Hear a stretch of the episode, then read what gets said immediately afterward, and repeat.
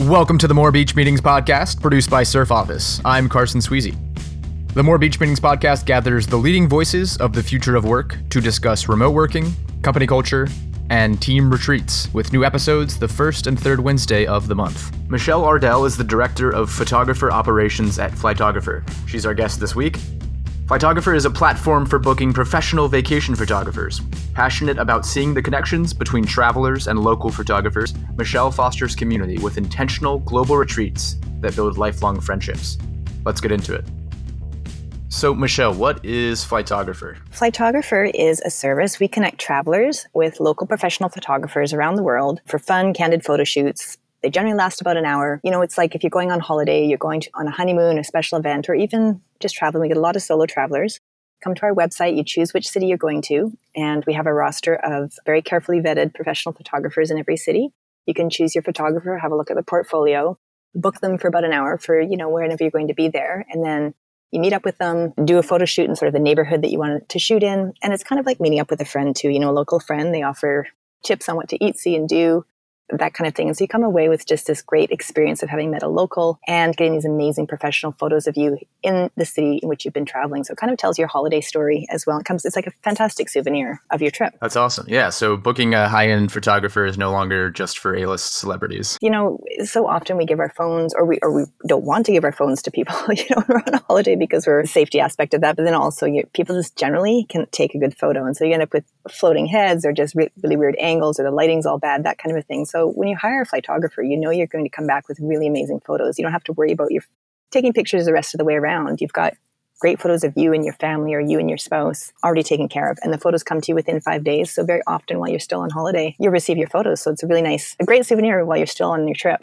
And what's your main focus as the director of photographer operations? My job is to oversee all things related to on the photographer end of the business. So um, that's everything from sourcing photographers, assessing portfolios, hiring photographers, firing photographers if need be, coaching photographers, all community aspects as well. We have a roster of 500 photographers around the world in almost 300 cities around the world, actually in 80 countries. So we cover quite a quite a range. And then looking after the community as well. So you know we have a private Facebook group, so I'm on there daily, chatting and just creating conversations. Put out the newsletter. I also organize. We do once a year. We do a global meetup whereby a group of our photographers come and join us in a city that we choose, and then we kind of have three day event that um, that really celebrates community and celebrates who we are and, and, what we're doing. I love that. So, what led to that first global meetup? Well, the first global meetup it was um, it was small. It was just um, the founder and myself, and then 20 photographers came, and we met in Paris since Paris was kind of the birthplace of the whole idea for Flytographer. And we really were just looking at a way to really build our community more. You know, we have people in such far flung places. Being a photographer is quite a lonely job, actually. I mean, I know that a lot of photographers work with people. They're shooting families or they're shooting weddings, and so they're with people a lot. However, when the wedding's done, they still maintain connections, but it's not the same as coming to an office every day or having colleagues that you're working with every single day. So it's quite lonely. You spend a lot of time in front of your computer, a lot of time editing. So we felt this was a really great way to get our photographers together, get them together with like minded people who are also part of our team so that we can discuss the unique aspects of vacation photography, of which, like, Flytographer was the very first company to do vacation photography. So we've been leading this space, creating this space really. So for our photographers, it was a way to kind of like talk around, like how is this different from doing normal photography? What's what's involved? And we're kind of creating this whole marketplace. So it was a great way to kind of get photographers together and also continue to create and build what we have already what we'd already started.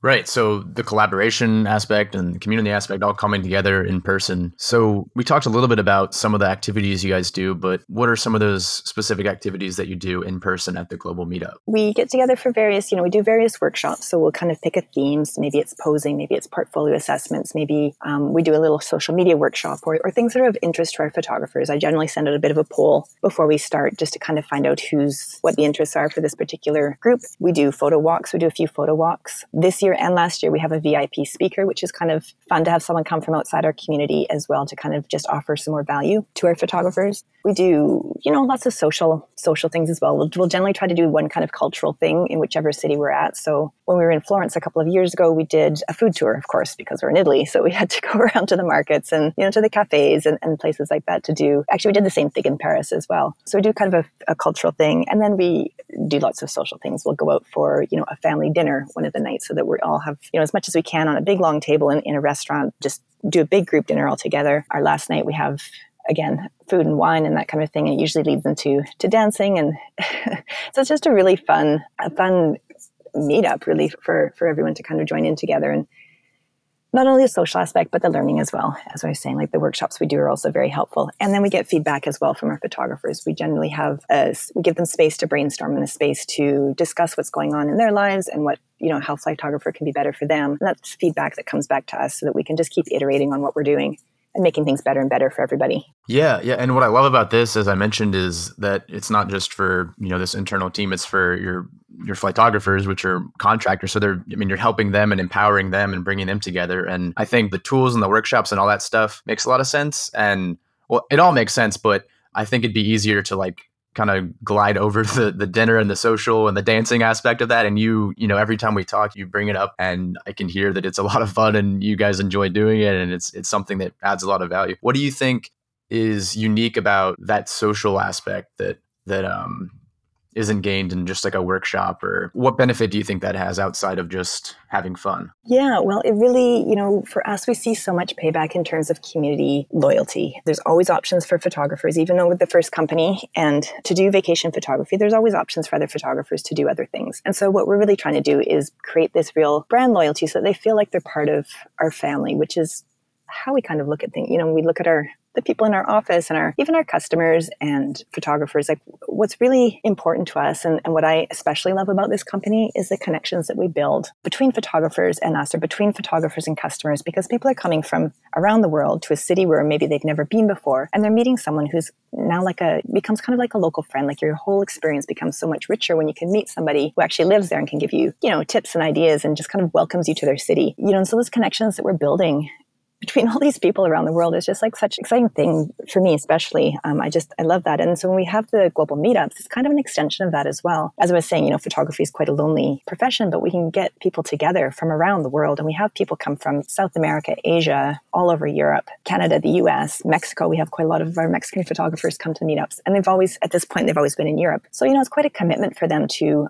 fly themselves over to wherever we're having our meetup. And so we want to make sure we're offering lots of value. And that's not just in the workshops, but also in the social aspect because now they've got these friends and we can see the payoff on places like our community forums. People are just chatting more they're offering more advice it's become they've become friends and they we've had people start doing collaborations with each other we've even had people you know get together as couples you know like there's just all these connections that we're we've been building in, in a really positive way for creatives it's um yeah, it's it's I think it's pretty special. Yeah, and the, and those are the bonds that can really solidify. I mean, social media and marketing and all that stuff can change, and the type of lens or the technology that's used in a camera, that stuff changes every so often. But the friendships continue to build every time they meet up. Right, it gets deeper and deeper. Exactly, and we always have a great mix of people who've been to every single meetup. This will be our fifth one this year, so it's a special anniversary one. But there's people that have come or signed up for all five, and then there's always people who are new, and so it's just a really nice mix of you know people that come every year, meet new friends, and then meet old friends as well. Yeah, and and from the business side, for anyone listening, just like think of the retention behind that too. Like, why would someone go to a, a different platform? And you you've touched on a little, but just to be more explicit about it, that retention that's gained and and uh, the brand loyalty from having these friends, it's it's deeper than uh, a logo or or anything can can provide. You know, what's one of your favorite bond building activities that you've experienced at one of these meetups? My very favorite one is actually our sort of our unstructured photo walk. We tend to do this kind of in, right in the middle of the meetup, and it, we do it during golden hour in the evening. And the golden hour is just sort of like the hour before the sun sets, so you get that really beautiful warm glow just before the sun goes down. Favorite time to shoot as well. There's also golden hour in the morning, so those if you do book a flight photographer, those are the times to choose: is first thing in the morning or later in the evening to get that beautiful light. But we do the golden hour in the evening, and what we do is we generally get one of our local photographers to pick a meeting spot and kind of structure out a bit of a route, like where we'll kind of walk. And um, at the end of it, we go for our family dinner. But during the photo walk, it's just really this great unstructured time where all of us will get together. We'll just kind of walk around. And when we see a great spot, we just kind of grab each other as models, set each other up in different spots, and just and just shoot. And then we just really we have so much fun. There's so many laughs. Everyone ends up with these amazing photos of each other that we're just taking kind of spontaneously. And I think that that activity bonds us together probably like almost nothing else in the whole meetup. Like it's just such a great time because you know it's about halfway through. People start to know each other, get to know each other, and then you know we're all going for dinner after, so it's not a very um, structured, formal thing. Yeah, our our we called our golden hour photo walk, and that's that's our one of my favorite things. We've talked a little bit about the place and the the time of day you just mentioned is uh, for the ideal uh, bonding. But what about time of year? What time of year do you like to plan this meetup? For our first three years, we did it in the spring. It was usually April to May. Last year, we tried something a little different. We went in October to Lisbon. And um, this year we're going to stick with the fall as well. So we're having it mid September in Santorini. It's very difficult to plan the best.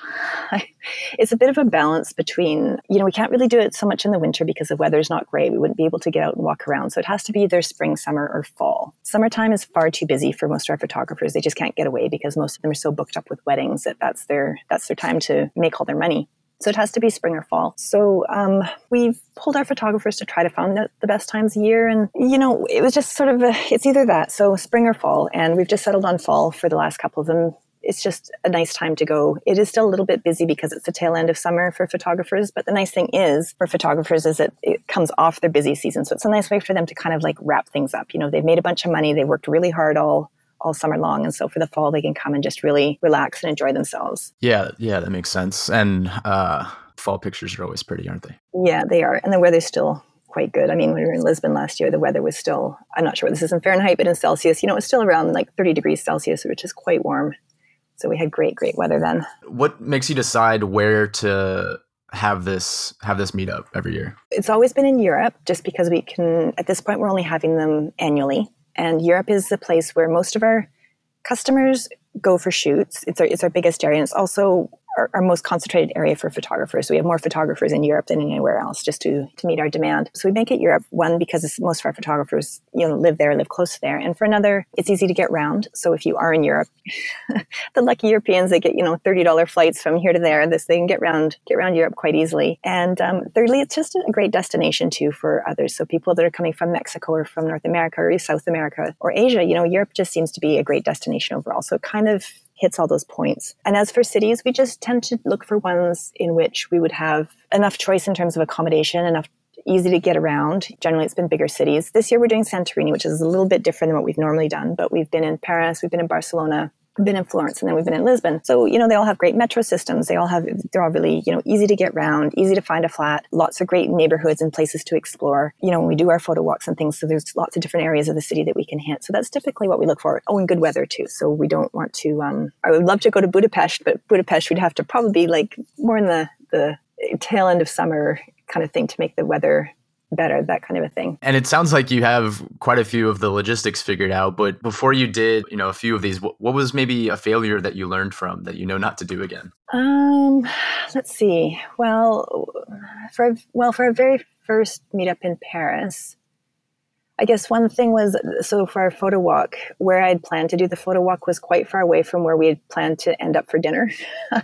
so that was actually a huge mistake because we did our photo walk and then our, our we were going to walk to dinner, but it was so far away. It didn't look that far away on the map, but it actually was far away. And so people were pretty tired and hungry at the end. And then I'd also messed up with the restaurant I'd booked. I thought where I'd booked was not where we ended up. And, you know, I was they didn't have a reservation, of course, but I was still oblivious to it. I thought, oh, they must have just misplaced it. But then later that night, I got a call from the restaurant that we'd actually booked at, quite angry that we didn't show up. So I just, you know, I learned obviously to when we're doing photo walks and when we're doing that kind of thing, just be super careful about exactly where we're going. And, you know, of course, double checking. Like that was really just kind of double checking all the, um, all the boxes to make sure that everything was was correct. I think um, everything else has gone fairly well. We just keep learning little bits of what people want and how to structure things that we just i feel like they get better and better. One thing for myself that i've noticed and i especially learned in the last meetup um, that i don't want to do this time is that i I let myself get burnt out really easily. And, you know, I do all the planning. And then when I get on site to do the meetup, I'm still going really hard to make sure things are working and everyone's on track and that kind of thing. So this year I'm going to try harder to delegate because by the end of it, I, I just felt like I didn't have time to chat enough with people that I wanted to chat with. It just wasn't relaxing enough for me. So that's definitely one thing I learned from the last meetup is just to take better care of myself, get enough sleep, make sure that I'm not just always, you know, I have other people from the office that are coming with me so I can, I can delegate and I will be doing that this year. That's a great tidbit. Yeah, I imagine most of our listeners are um, in the HR role or in some capacity planning the, the retreat. So they're thinking of everyone else and how this retreat can be amazing for them. But then, you know, if you're the one in charge, it's it's easy to just go a million miles per hour and forget that this retreat's also for you. It's true. Yes. Sounds like something you'd only learn after doing it a few times. it's true. Yeah. So yeah, because these are my friends too, and I've you know I've known them for a while, and so I'd like to enjoy spending time with them. So I want to make sure that happens. Cool. Well, Michelle, thanks for coming on the show. Appreciate you taking the time to chat with us today. Thank you, Carson. That was really nice. Before we sign off, how can someone book a flytographer if they're traveling soon? Yeah. So our website is flytographer.com, F L Y T O G R A P H E R. So instead of photographer, it's flytographer. Um, come to our website. You just need to click into the destination in which you're going have a look at all the photographers, and then you just request a book. And we just make sure to, we find out first whether the photographer is free on your dates. We do have a, a personalized concierge service at Flytographers. So you do have someone here at the office that can help you book. And yeah, once there, you can just book your photographer. They're all set in, and then you're ready to go. Awesome. Go check it out. Get some Instagram worthy photos. yes. Our guests on the podcast bring up some amazing thoughts on remote culture. How do they keep remote culture from becoming stale and distant when the team isn't physically present day by day? Most, if not all of them, are leveraging in person offsites. Get your employees out of the office and get ready for an experience that will give you a boost of team spirit. Head to thesurfoffice.com to learn more. Thanks for listening. Subscribe to the show to stay up to date with the latest conversations around the future of work. We'll be back with a brand new guest and some fresh ideas in a couple of weeks. Until soon.